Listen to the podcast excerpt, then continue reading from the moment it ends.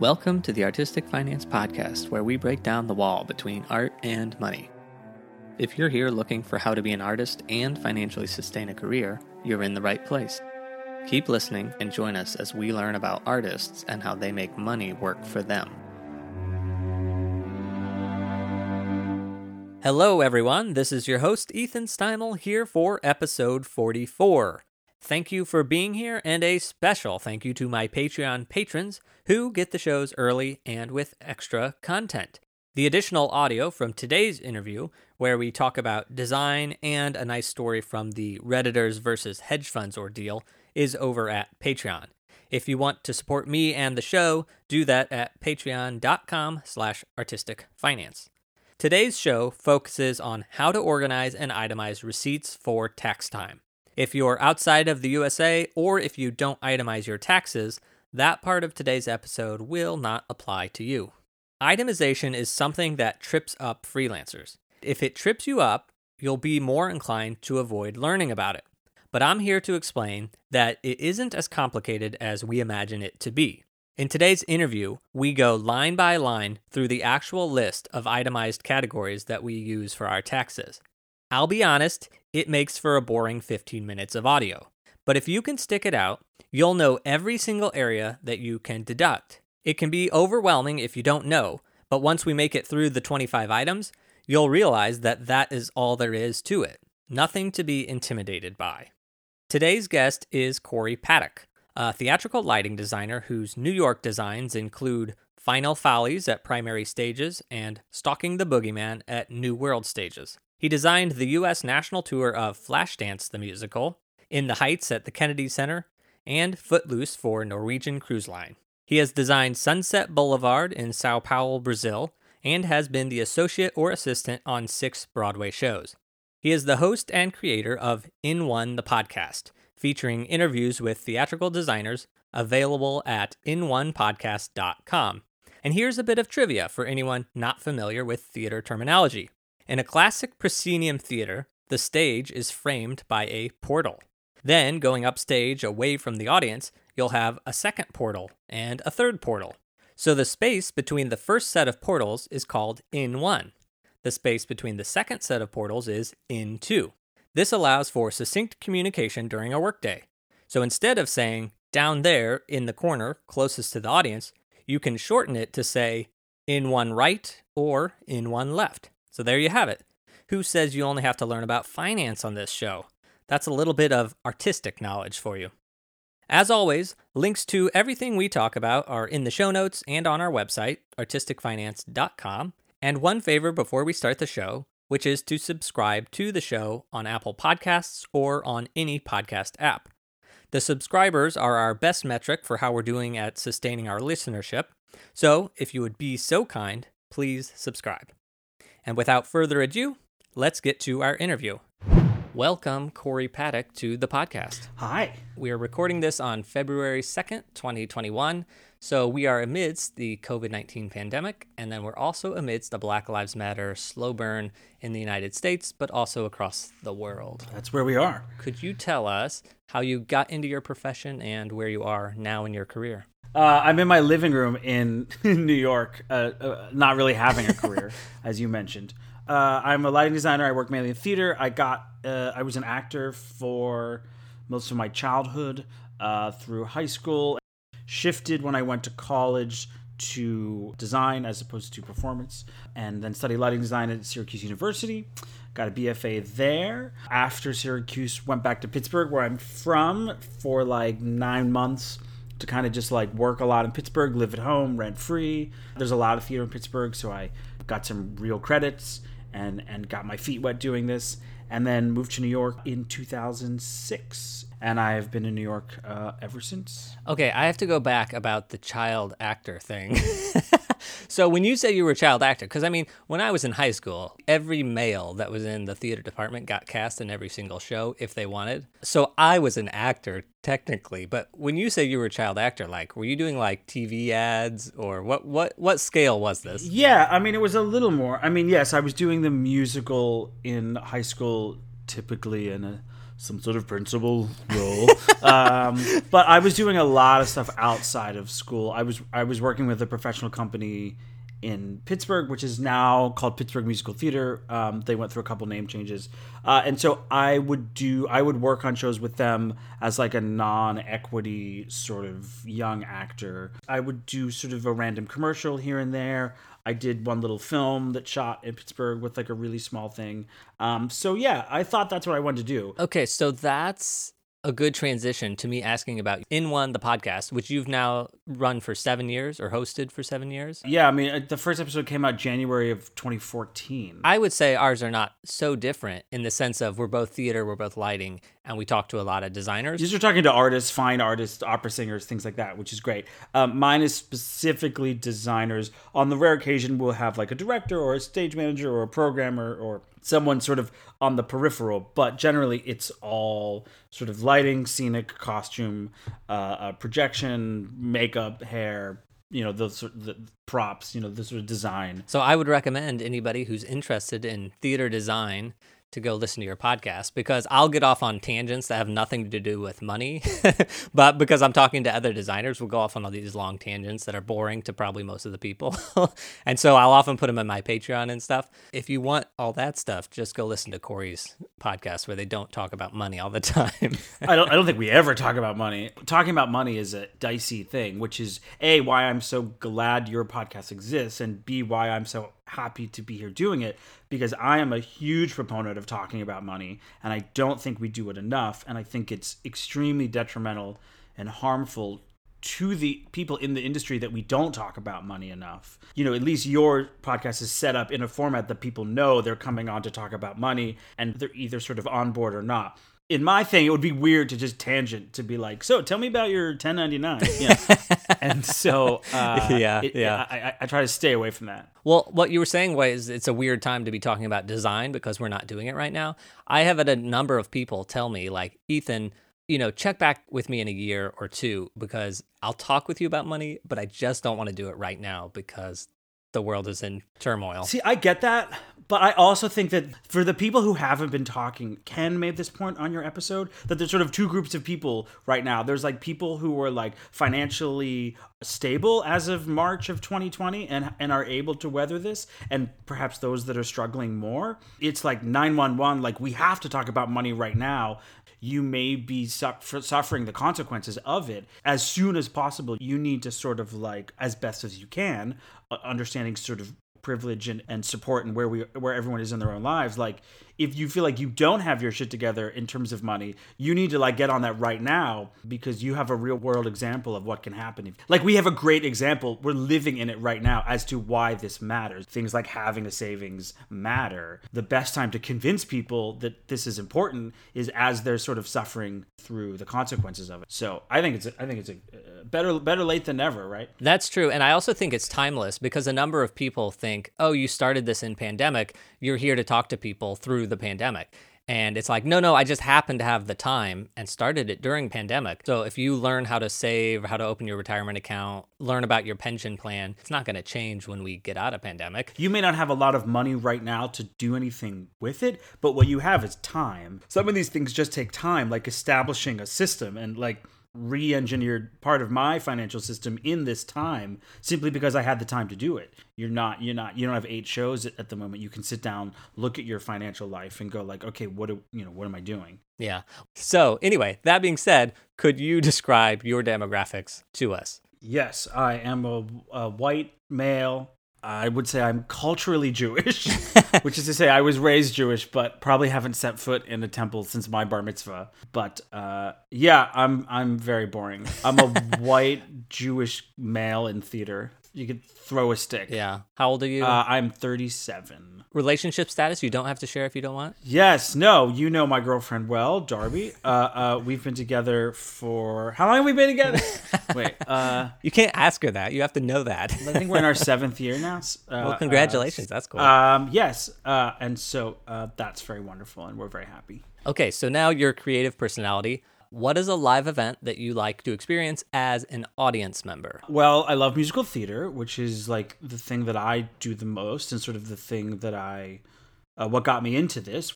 I love Cirque du Soleil. I love Cirque du Soleil style shows. The, all those shows in Vegas and Dubai and Macau and those like massive cajillion dollar spectacles with flying and fire. I love those, and I, I would love to do one of those and then here's a, here's an answer that that no one will ever give you, I'm sure. I love like dark rides. Is that a live entertainment? Yeah. There's something so exciting to me about being in like a little buggy and going through like an environment that has scenic design and lighting and video and interaction. You remember there's like old carnival dark rides that would like come in on like a flatbed and you could only see the car as it came around in the loading area and then it would like go through a pair of like old-timey doors and then you didn't know what was happening inside and maybe there was black light. I love the the mystery of like what's inside that like live haunted house with like theatrical elements to it. I'd love to design something like that too. I, I love that. What is a piece of art that you like? Sherlock the bbc series. Have you seen sherlock? Mm-hmm. i can't tell you the number of times that i referenced sherlock talking about composition and like transitions on stage. And actually, uh, the show we did, Stalking the Bogeyman, that was like a big reference point where it was like, if you go back and watch episodes of Sherlock, they do this thing where like they layer in and out of scenes. The editing is unbelievable. And instead of just like cutting from one scene to another, they'll sort of bring in the foreground of the next scene with the old background and then like wipe in the old background or Sherlock and Watson will be like sitting in their living room and then like the camera will pan around 180 degrees and suddenly the other side of their living room like the fourth wall's been blown out and it's like a it's like a London street. And then suddenly the chairs they're sitting in are in the middle of the street and then they get and I think I think that's so applicable to really interesting stage design and transitioning and the number of times especially in musicals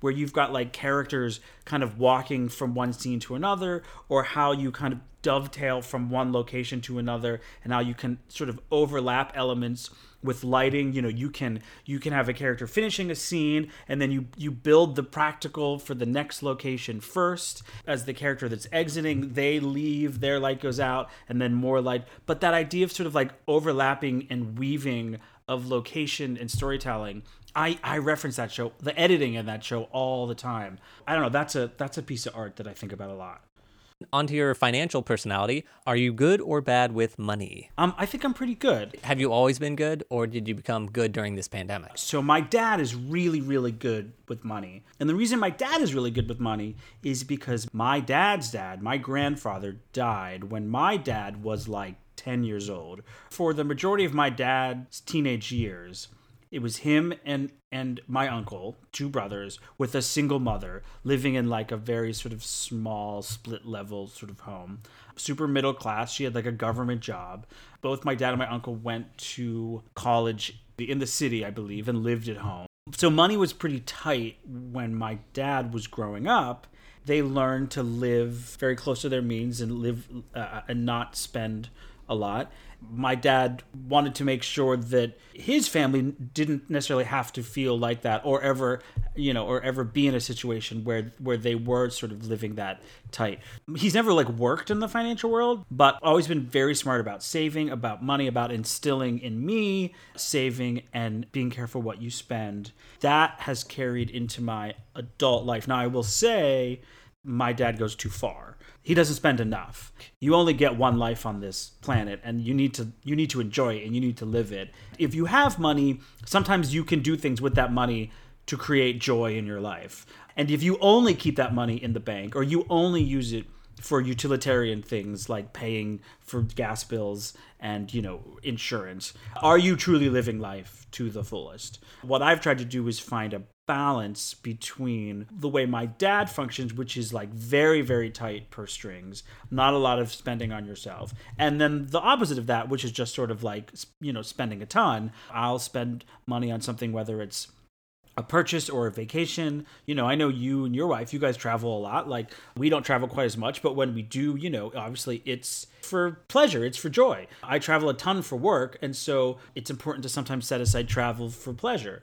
My dad is sometimes little bit like, wow, that, that that's going to cost you a lot. You know, should you be saving that? And it's like, look, I want to I want to ex- experience the world. I want to experience culture and food in in other countries and other continents, and I can do it without sort of like going broke. And so I'm going to do that. So I've tried to find that balance. It's a constant struggle with myself and a constant conversation with my dad to justify some of those spendings. You know, aside from like when you see your parents and they like hand you some money, you know, to go buy ice cream or whatever. You know, I don't like get normal payments from my parents. I'm self-sufficient. Oh, so you get irregular payments then? No. Well, no, that's what I'm saying. Like, oh, come on. Like if you go visit and like your dad gives you a hug and he hands you like a little wad of cash, you know. That's never you know, happened to me, but okay. Uh, point, you, you should go see my parents. yes. No, but my point is like the older that I get and the longer that I'm like a professional artist making a living being an artist there's less opportunity for my dad to go like well you don't know what you're doing because like well it's like i kind of been doing it for like 15 years and like it's kind of going okay. So like i might actually know what i'm doing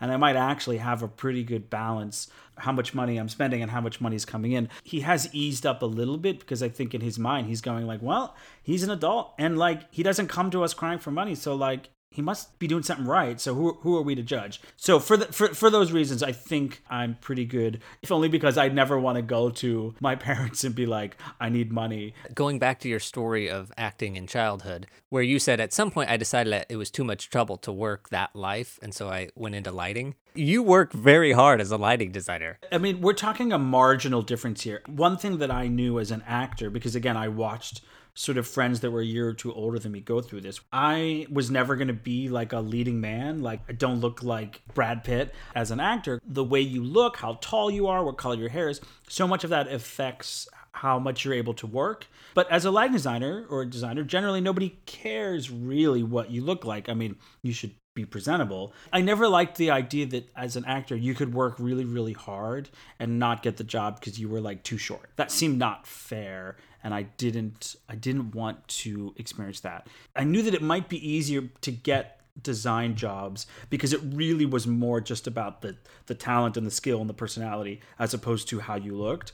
I still knew it would, it would be a really hard way to make a living, but it was only like it was it was going to be fractionally easier. Also because there are less designers than there are actors, so there's like less of us to go around. I mean, there's also less design jobs, I suppose, but it just felt like two percent less competitive than being an actor, and that that felt that felt like an edge that I I wanted. This fine line of spending too much for enjoyment versus saving for your future, because this is hard for everyone. I mean, it's easy for some people because some people are like, "Oh, just spend everything and live in the moment, and I'll figure it out." And then other people are like, "I'm gonna save no matter what, I'm always going to have my nest egg, blah, blah, blah. I want to defend people like your dad. Oh, he would love it. Go ahead. So, say you get to retirement age, you're 65, you're 70, and you've amassed $500,000. Now, at that point, you could go take a trip to Europe or you could go visit China. I think some people still are worried because it's like, well, I only have 500,000, which is like plenty, but on the flip side, they're like, we don't want to spend 10,000 on a trip. So they don't do it. And then they die, right?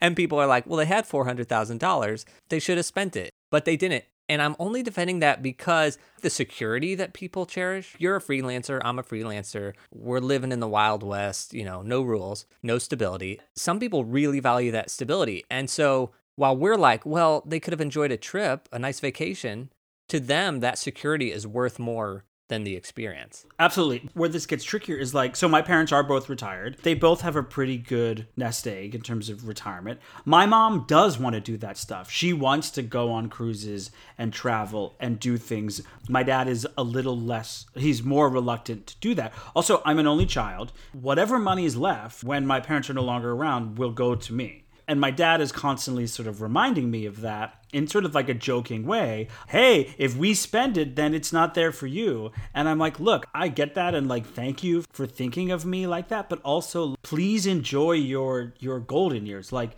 my parents went to Vegas for the first time a couple years ago. They'd both been wanting to go, but they just like never spent the money. And so they finally went and they had a great time and they want to go back. I mean, Cookie Jordan, she said, don't wait for your parents to die to get your money. They worked hard and earned their money. Let them spend it and enjoy themselves. You're working hard. You spend your stuff and enjoy yourself your way. Yeah, and I will say one thing that my that my dad doesn't very kindly makes a deposit into my IRA every year. He's not giving me money to have to spend but he's essentially sort of like you know we also went through a strange thing recently a couple not a couple years ago like quite some time ago where my grandmother so his mother had like a stroke and or a series of strokes which which eventually landed her in a hospital and then in like a nursing home. Or for lack of a better word she was like a vegetable. She was not really living. And she sort of went on that way for about a year before she eventually passed away. Essentially all the money she had which was not a lot you know and her property her her house her car went to sort of paying off the medical bill bills. And then eventually, when that ran out, then the government I believe steps in and sort of starts picking up the tab. So let's say you have a really nice inheritance or you have a nest egg and something happens to you, it's quite possible that a lot of that money gets burned through for like end of life costs and is no longer necessarily available to offspring. So I think one of the reasons my dad does the IRA contributions, it's kind of like slowly moving a little bit of that money in anticipation of sort of an inheritance down the line, but locking it in an IRA. So I'm not touching it for decades, anyways, as opposed to if something were to happen and all their money got run through by the government, then there'd sort of be like nothing left. Well, the other thing is IRA money can't be touched for a lot of things. Like if you do bankruptcy, you can still keep your IRA. Not that you're planning to declare bankruptcy. But no, I, I like your dad. Your dad, I love that IRA. I mean, you know, I'm a big fan of IRAs. I know. It's a Roth IRA, and he started it years ago. Sometimes, if I am doing well and I want to move some money into savings, we'll have a conversation about like, should I just move this into savings or like, should we make an IRA deposit? Should we do like a like a short term CD, which generally I haven't actually ended up doing because it never seems worth it for the amount of money I have to put in, which is not a lot. At the start of your career, so I guess when you moved to New York, what did your finances look like then? I was not sort of coming with zero. One of the reasons that I went home after college was to make money and live essentially rent free, utility free. I had a car that I had access to. My overhead was very, very low for like nine months. And so I was able to do, I mean, I probably did, you know, at least like a dozen jobs or something. I had, you know, a couple ways in college that I would make money. And so I had done that. It's crazy to think this, but like when I had done that, like film, like way back in the early mid 90s, that was like the first time I had gotten sort of like substantial i mean substantial to a 12 year old you know i had a little bit of money and we like put it in an, an, account and like not even being allowed to touch it you know was sort of like oh you can have a little bit of it but but we're putting the rest in savings amazingly like movies send residuals and like i mean really really shitty residuals uh, and i still get some for like literally 25 cents or two dollars or something. So that that's not having an impact. But like in the '90s, it did, and so there was a tiny little bit of money coming in from that. So I didn't move to New York with a ton. I moved with something that was enough I did have a survival job for a little bit, but it paid really, really poorly. I used to like work concessions at various like theaters, like for like roundabout theaters and, and like pour wine for rich patrons and make like six bucks an hour or something. And it was uh, it was flexible enough that I could still work design gigs. But yeah, so I had I had a little, which makes a big difference between a little and nothing. Okay, here's my concession at a theater story. I went to see a Broadway show I went to get a glass of wine for me and my companion, and it was f- like 44 bucks for two glasses of wine. Like I knew it would be a lot, but come on, that's ridiculous. So here's a story from my concession days, which is that um, when I was living at home, I went to bartending school. My parents, but also also me a little bit, like thought, well, you better have some other skills that you could use to like make money. And and I was like, oh, I could bartend at theaters well, that'll keep me in the building, you know, because like, you know, people love hiring designers who work behind the bar. Right. hey, you come out here and, and come light this. Like, I don't know what I was thinking. So, anyways, I like got like a bartending license. I don't remember anything that I learned. Like I, you know how to make a gin and tonic for sure. Uh, uh I mean, I, I really, I really, because also I don't drink a lot, and so I, I, it's not like a big part of my life. I have this like bartending skills in air quotes, and so I was working for this like concession company that does a lot of theaters in New York, if you work like the main bar at like intermission, it's like crazy. Granted, you're not making like sex on the beach. It's just a lot of like wine pouring and you might do some some like hard stuff. But you know, you got like 20 minutes and like huge lines and I never wanted to do that. And the couple times I did, it was terrifying. So I would usually work like coat check So you'd get like some tips if you did co-check. Or more often than not, at a lot of the theaters, especially like uh, uh, nonprofits like Roundabout, they have like VIP patron lounges, which is usually on another floor somewhere else, and like nobody goes in there. And I would work those, and I would essentially stand behind a bar, and there was no money exchanging hands because it was for VIPs. So you'd have like a white wine and a red wine, and like a soda gun and some like free candy. And if they tipped you, amazing. But otherwise, you would just sort of like sit around and do nothing. But in the free ones, they had a bowl of Ferrero Rocher. Do you know what Ferrero Rocher are? They're like the hazelnut. Yep, They were.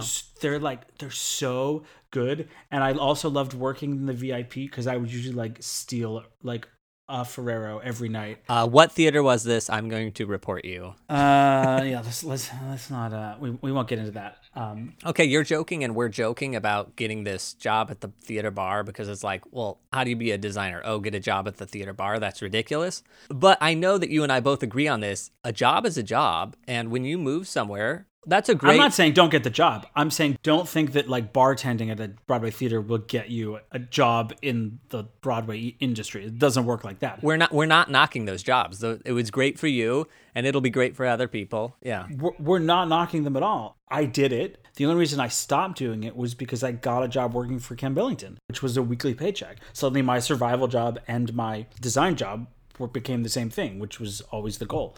I always say if you're going to get a survival job, think very closely about whether you want that survival job in the same industry that you're trying to work. If you're a lighting designer and you just work always as an electrician, you might have a harder time getting lighting design gigs because people know you as an electrician. Go work at a bowling alley and then there's like no crossover. People aren't going to make first impressions about you that you're then trying to recontextualize.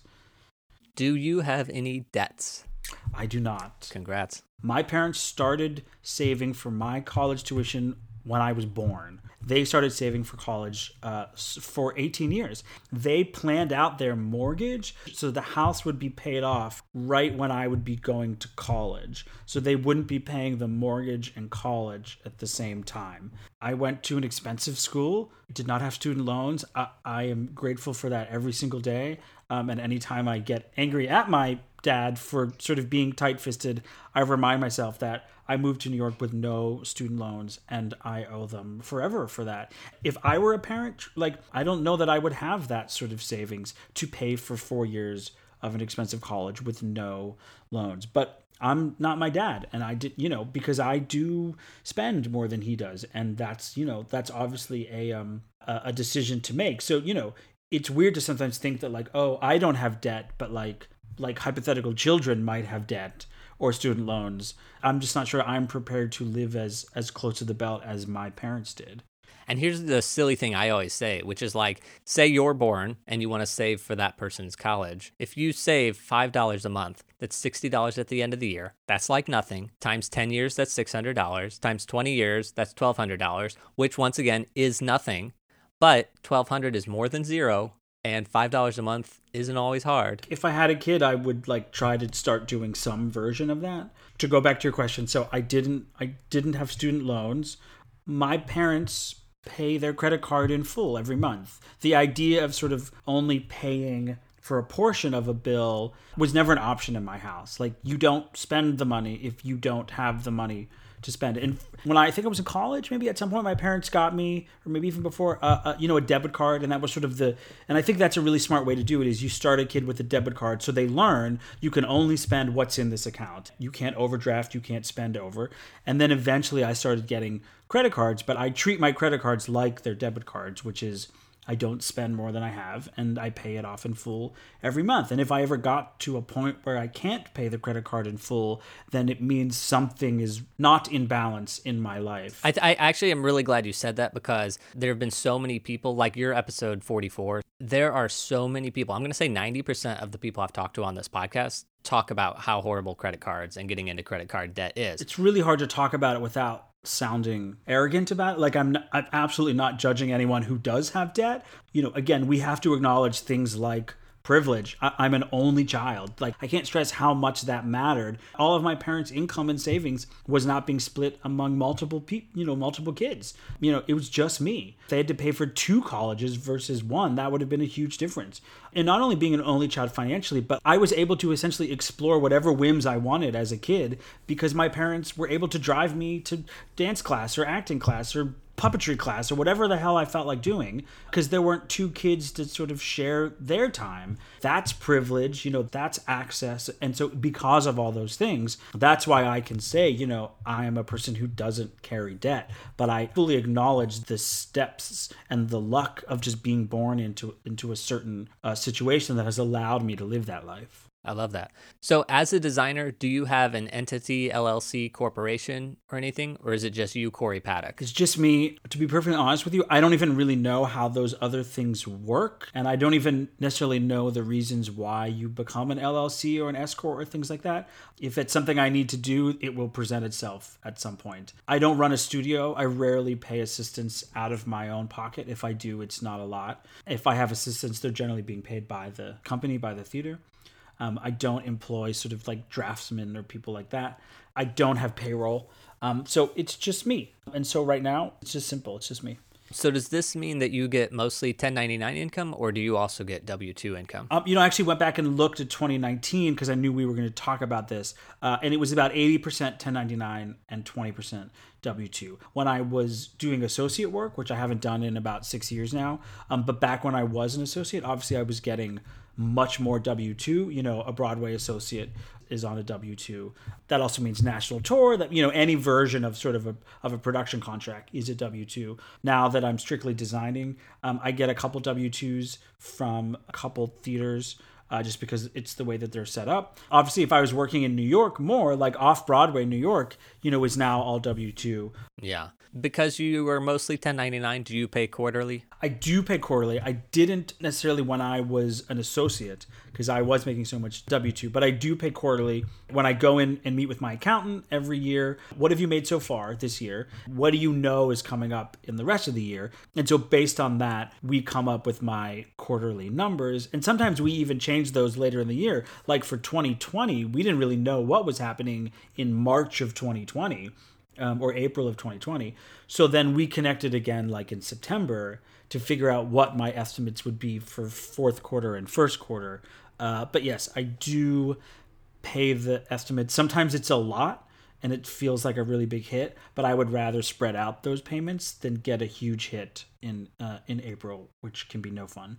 Taxes. So now I want to talk about taxes because you and I have talked about taxes and itemizing off air. We have. I've researched this and I don't need to give a disclaimer because no one's paying me for my services, but I will give a disclaimer anyway, which is that we are not accountants. So any tax advice, don't listen to us, go consult a professional. So the question is, do you file your own taxes? No, I have an accountant. I've had I have had an accountant since I graduated from college.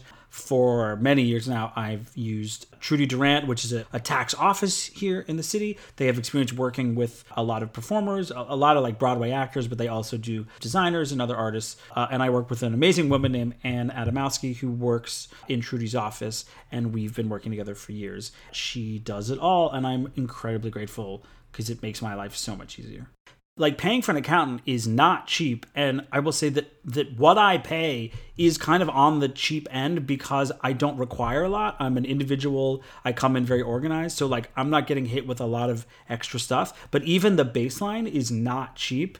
Every time i do it i go like like when i write the check i'm like oh this is a lot. But it, it's so worth it. I just don't ever have to worry about it. I don't have to think about it. If you're a designer i mean i work 1099 and w2 i work in multiple states a year. I do international work. I do, it's like it's so complicated that I can't even. And my dad, who's very very smart, who does his own taxes and has always done his own taxes, has been like, I won't even know where to begin to do your taxes. Um, and so to me, it's just worth the money. And if you're itemizing, you can write it off the next year. That's great. And in fact, every time we do itemize and go through the list, we get to last year's tax prep, and she's like, I know what you paid us uh, and then you know, and then you write it off. Having an accountant, what do they expect from you when it's tax time? I think some people go in and they essentially hand them a shoebox of receipts. You can do that. I think it's going to cost you a lot more money. I try to make her job as easy as possible, which makes my life as easy as possible because it's a very quick, you know, it's a 20, 20, 30 minute meeting max a year. So what does she expect from me? Like I go in with a stack of all my 1099s that I've received from you know the theaters. Uh, that's like in one pile. I go in with a stack of all my w2s that's a different pile. If there's any sort of other things like uh, savings account interest or I- ira deposits you know those things matter. So there's like a stack of those. And then all the deductions they have like a category list of deductions and I have used their list to build my own list. I have a number for each category, and we go right through. And she goes, "What's your theater and film and TV viewing?" It's blah blah blah blah. What's your office supply number? Blah. And I just go down right, and I go down to the list and read her the numbers, and she knows where to put them and how to plug it in, and and we do things like, well, what's your rent? Well, because I don't own a studio, I work out of my apartment. She's not taking the full percentage of my rent. I actually don't know what percentages she is taking of my rent or my utilities or, or my cell phone or things like that. But she knows what's legal. And so she knows how to do it. So I give her the full number and she does some percentage magic. And that's sort of it here's what I made and here's what I spent, and that's all she needs. I think what you illustrated there is that it's not actually that complicated. Like you said, 20, 30 minutes. I don't have a blog, but I'm working on a blog post about how do you do your taxes because it's actually really simple. It's like right now, I think I have eight steps gather your documents, find the tax person, go give them to them.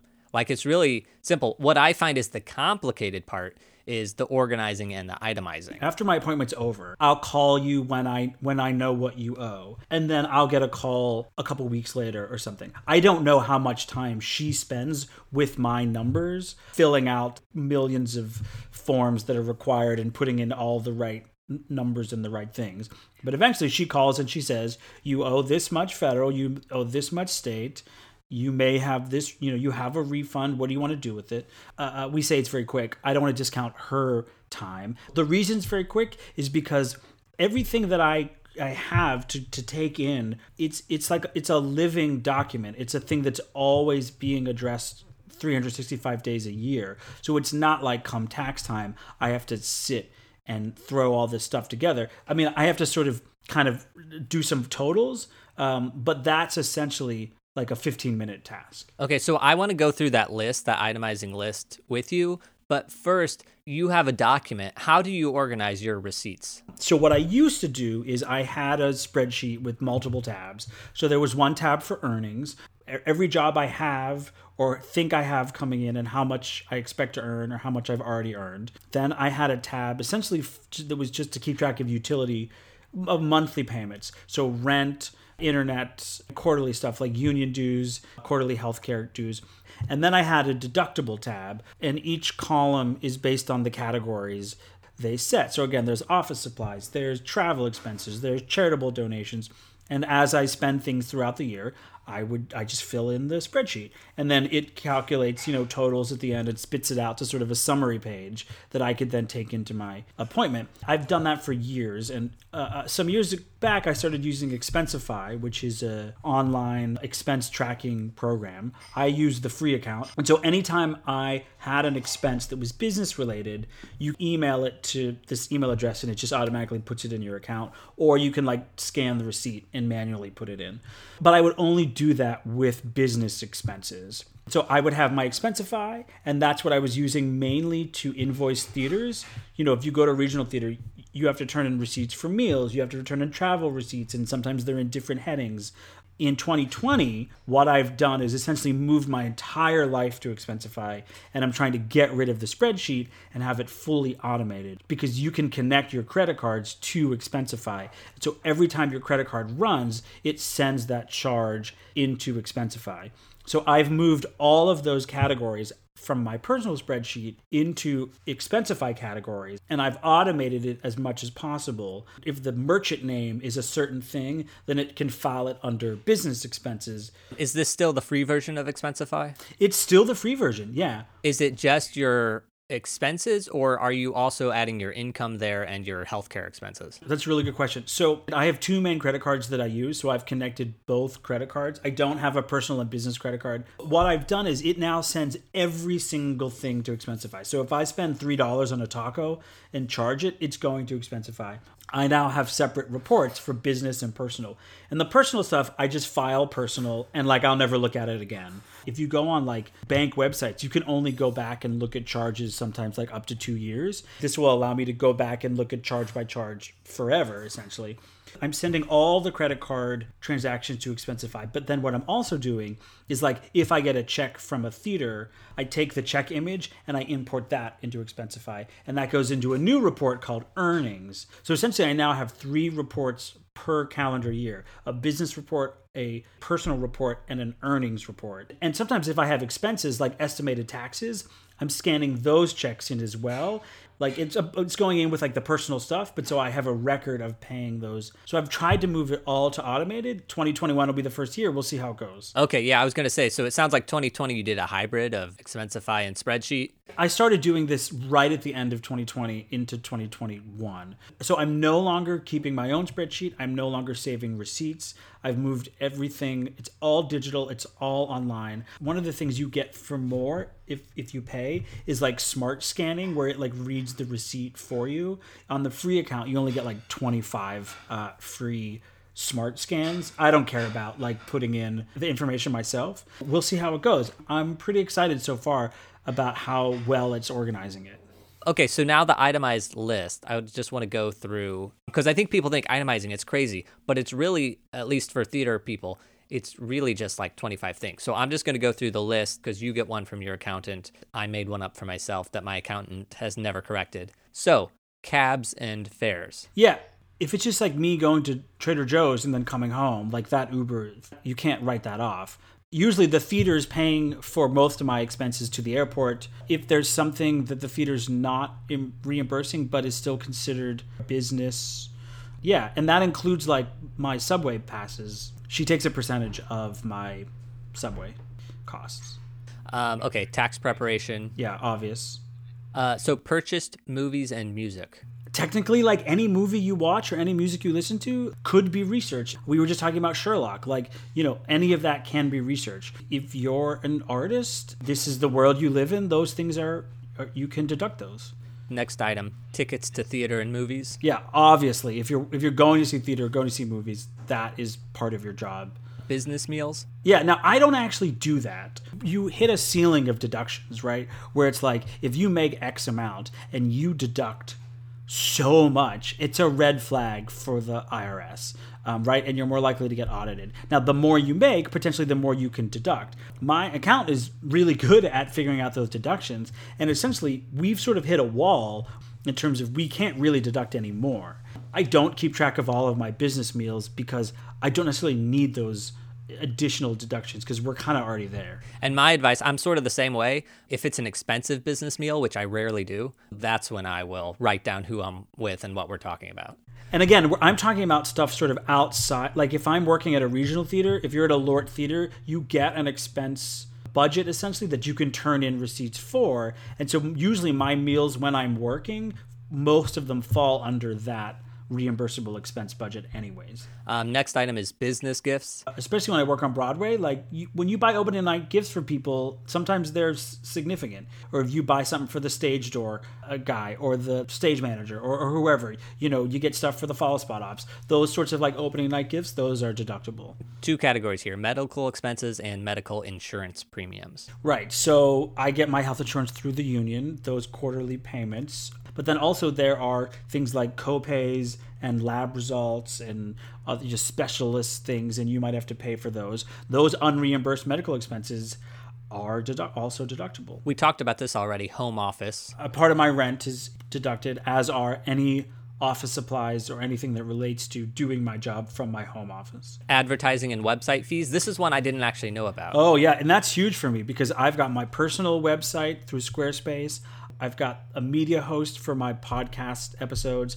I've got a different host for the podcast website itself, not the not the media. I'm paying for two different domains for the podcast, and so all of those things are deductible. Um, union dues, yep, easily. uh, software, which is separate from the websites. There are things like you know I pay for an Adobe subscription. Um, I don't pay for VectorWorks because I'm a beta tester, but if I did pay for VectorWorks, that would be that would be part of that. Printing and postage, Yeah. coaching, professional training. That's another one I didn't really think about. There's been a couple times in my life where I've like asked someone, "Hey, I don't know how to use a hog. Can you like teach me how to use a hog and I'll pay you 200 bucks for an hour or something or 2 hours?"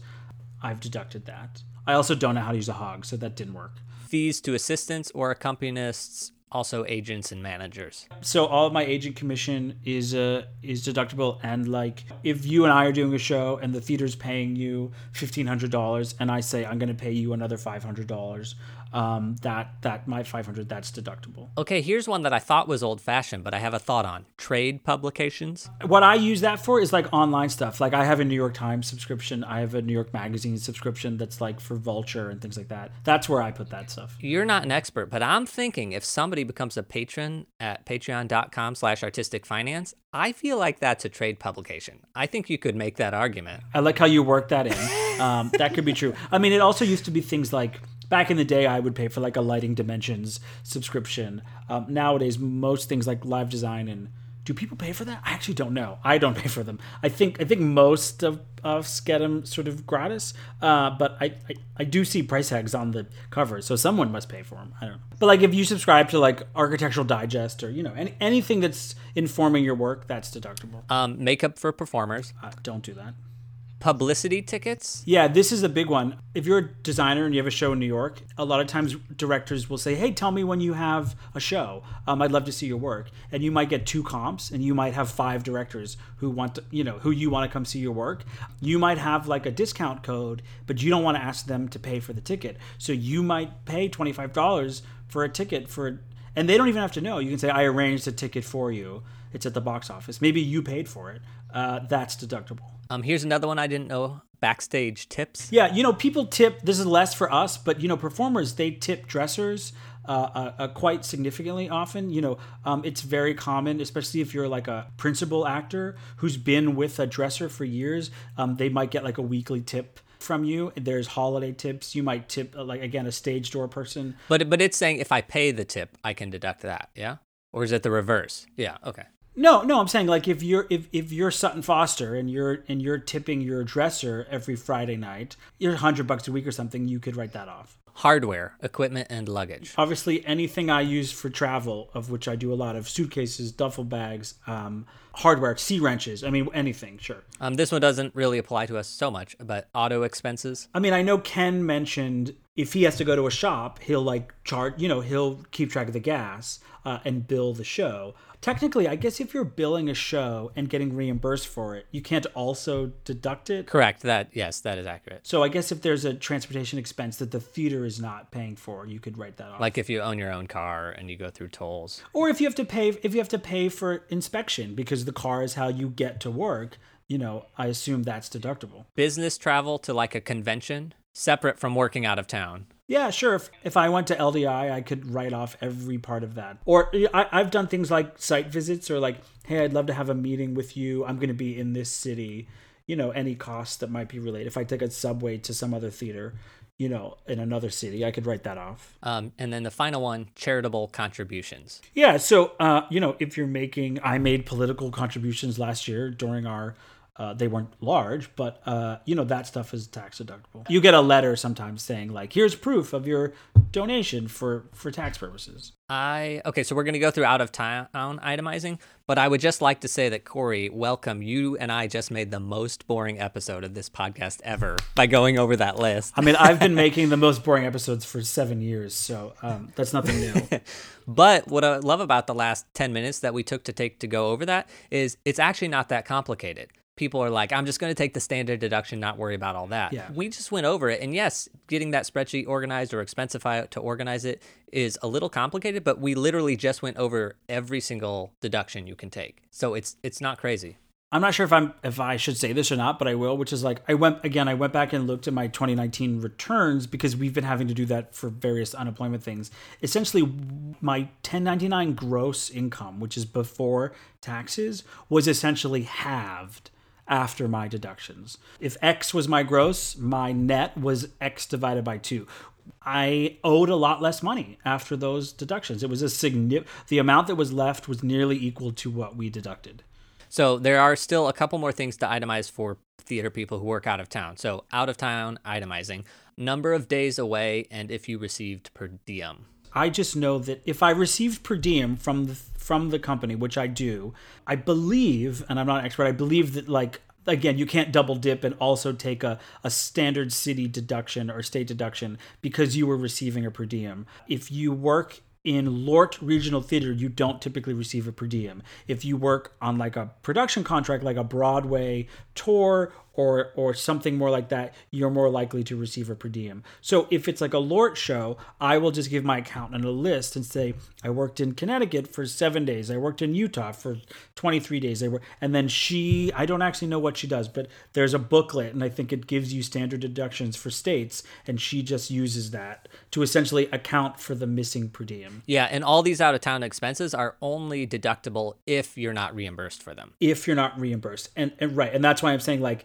if if I'm doing a Broadway show out of town and I'm getting per diem, I'm not telling her those days. Because I tell them the days, but then I say it doesn't count, you know, or got per diem or whatever. Um, hotels is the next category there. Yeah, I mean, I'm rarely paying for my own housing. The theater is, but if I ever had to, that would be, you know, that would be deducted. Um, and then meal expenses. And again, if you're working in a LORT theater, depending on whether it's LORT A, B, C, D, B plus, things like that, if you're a member of the union, there is a personal re- reimbursement expense line, which I use for meals. You can use it for whatever you want. You know, it might be something like $200, $150, 300. If you want to go out for one really good steak meal and spend $150, you can do that. But essentially, you can turn in receipts up to that number and the theater will reimburse you for it. I use them primarily for meals. And I'm even crazy. I'll like sort of keep track of that number throughout the week. And it's like, if it's like my last day in town and I've got like 50 bucks left that I haven't used, it's like, let's go out for a nice dinner because theater, it's, theater's going to pay for it. Um, next category is car rental, gas, parking, and tolls included. Yep. Yep. Um, Um, and then air, rail, and bus. Yeah. Again, generally speaking, the theater is p- paying for all of it. If they haven't, I'm turning in the receipts and they're reimbursing. So that stuff I'm not deducting because the theater's paying paying me back for it. Um, okay, so we just went through all itemizing, all deductions, Boom. and while it was super boring, it wasn't complicated. Like it wasn't overly complicated. So if you think you should be itemizing or deducting, think about getting your spreadsheet organized because it's really not crazy complicated. But if the IRS comes knocking on your door, don't tell them it's because we told you you could do it. We, we are not experts here. I mean, the thing is, I almost don't even recommend people getting an accountant. I obviously do recommend that, but I also say, like, you can do it on your own. The thing is, when you go to do it on your own and realize that you have to figure out where those deductions go, that's when you're going to throw in the towel and be like, yes, I'm going to pass this off to someone. If I ever were to get audited, my accountant is a part of that audit. They are there with me, whether it's something that, a mistake that they've made or something that they've done that was not technically allowed. With the accountant, you have a you have a partner in the audit, and I appreciate that as well. What financial advice would you give yourself back when you started your career, or would you give to somebody else that's starting right now? A, keep your overhead as low as possible. If you're going to move to New York or if you're going to sort of start this, you know, try to start it with a safety net. That might mean working a survival job for six months to have a little something to start with. If you need a survival job just to make ends meet, to pay your rent, to do everything at the beginning, that is invariably going to take away from the time you have to go work on your passion, on your art. And so you need to find a way to uh, have your survival job not overtake your life. And the only way you can do that is by having some sort of savings.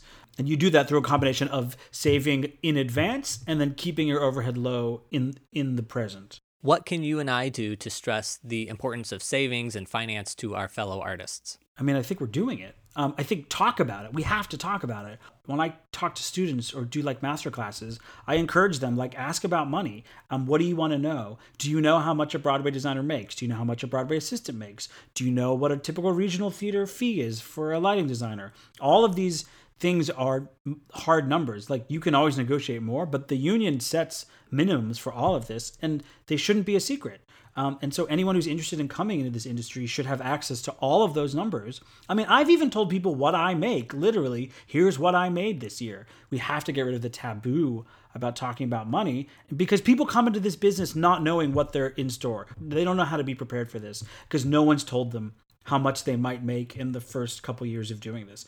Um, and that's not fair to people who've just spent all that money on schooling and money to move to New York. We have to give people the information so they can act accordingly. So I think we just have to talk about it. I love that. And also, I've gotten some feedback on this podcast of people being like, "Well, ask them how they, much they make on a certain job, et cetera, et cetera." But the Broadway rate sheets are public, so you can go see what a designer, a lighting. Yeah, I'm not sure. Can you can you get them on the union website if you haven't logged in? That's what I'm not sure about. So you- if you're not supposed to publicly get them, they are available online, regardless of that. any any designer that's like trying to hide what the minimums are is being stupid. Like we should all be willing to share those numbers. But but what I'm saying is they are public, so it's not like they're hidden. But nobody does talk about it because it is taboo. But if you've listened to my podcast, you know oh, I don't know the minimum, so I'm not going to say it because I want to say it's like fifteen thousand for a play. But but you know that there's a minimum, which is very often what producers will offer, and then you know that I've had really established designers whose fee is double the minimum. So right there, you can see like I can tell you that a Broadway associate, you know, minimum right now, it, it was fifteen hundred something for a while. it's like sixteen ten or sixteen twenty five. Yeah. I'm not going to tell you what I made as a Broadway associate, but like we can tell people what the minimums are. I mean that that that's the the most basic thing we can do is is provide those non-secret numbers like you said. Yeah, yeah, that's the thing is they're non-secret because equity. You can go find out what equity because if you're producing a show, you have to be able to go see what's this going to cost me. So they make these rate sheets available to the producers, so you can just look it up. You can go look at a theater. You can look it up. Oh, they're a LORT B plus. Then you can go look up how much is a LORT B plus minimum for a costume designer, and then you'll know right away you would not make less than this. In regional theater, most people are not making above min- minimum. You know, everyone's sort of, at least in my experience, making the minimum. But in commercial theater, certainly Broadway, things like that, people like you said are, are often making well above minimum. And if you're a big designer, yeah, you could be making double. Which job of yours has been the most financially lucrative for you? Uh, it was the cruise ship.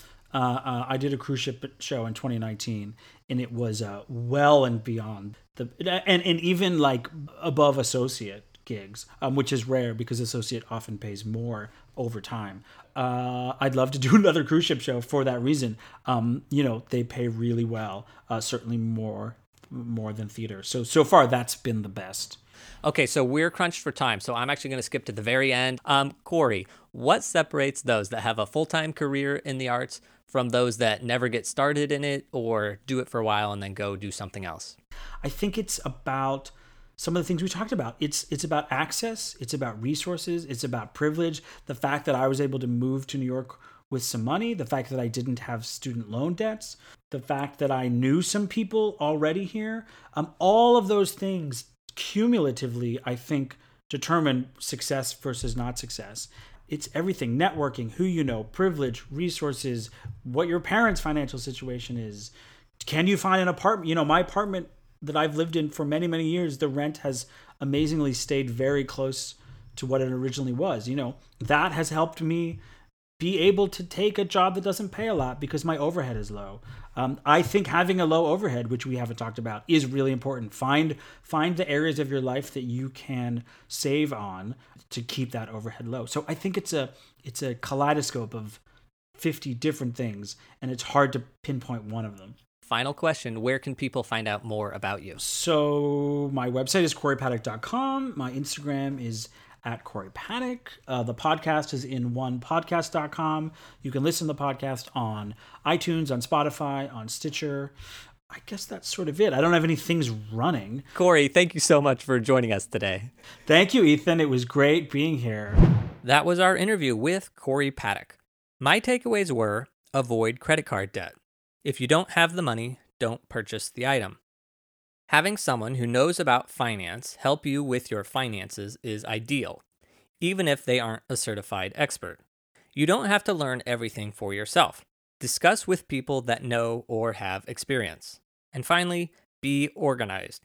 Cory is organized with his receipts, and his meeting with his tax preparer takes all of 30 minutes.